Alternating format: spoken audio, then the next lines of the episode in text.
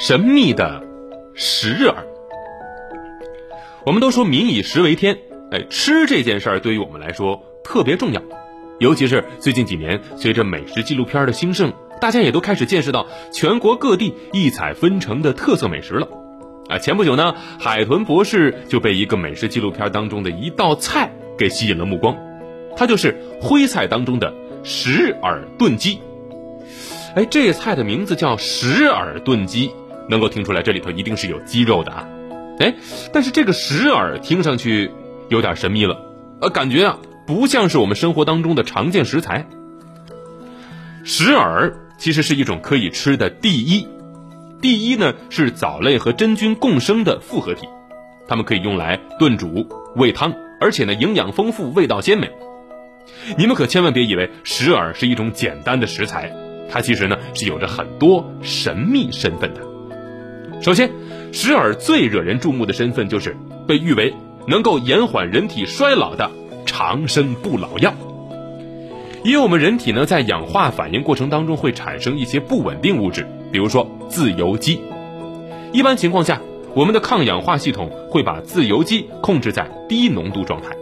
但是当我们面临外界不良的条件刺激，比如说环境污染啊、精神压力过大呀，这些时候的时候体内自由基的浓度就会过高。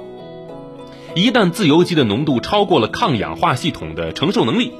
过剩的自由基就会攻击人体正常的细胞膜或者是 D N A， 引发衰老和多种疾病。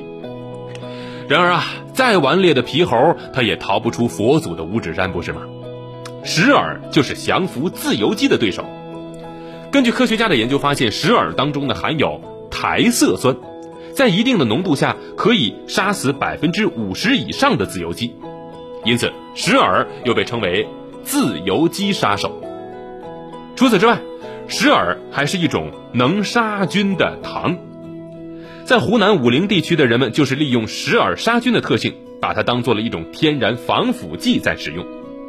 尤其是在炎热的夏天，当地人呢经常是用黑石耳来煮肉汤，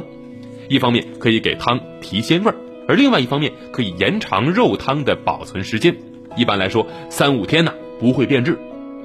后来经过科研人员的实验验证，他们发现黑石耳当中确实含有能够杀菌的物质，它就是石耳多糖。石耳多糖对于大肠杆菌、金黄色葡萄球菌和枯草芽孢杆菌等等细菌都是有着一定的抑制作用的，它是属于一种啊广谱抗生素。石耳除了有延缓衰老的长生不老药和天然防腐剂的身份之外，它还是血管里面清道夫和抗癌战士。尽管石耳目前呢对于治疗癌症还是属于实验阶段，但是在不久的将来，相信它一定能够助力我们抵御癌症对健康的威胁。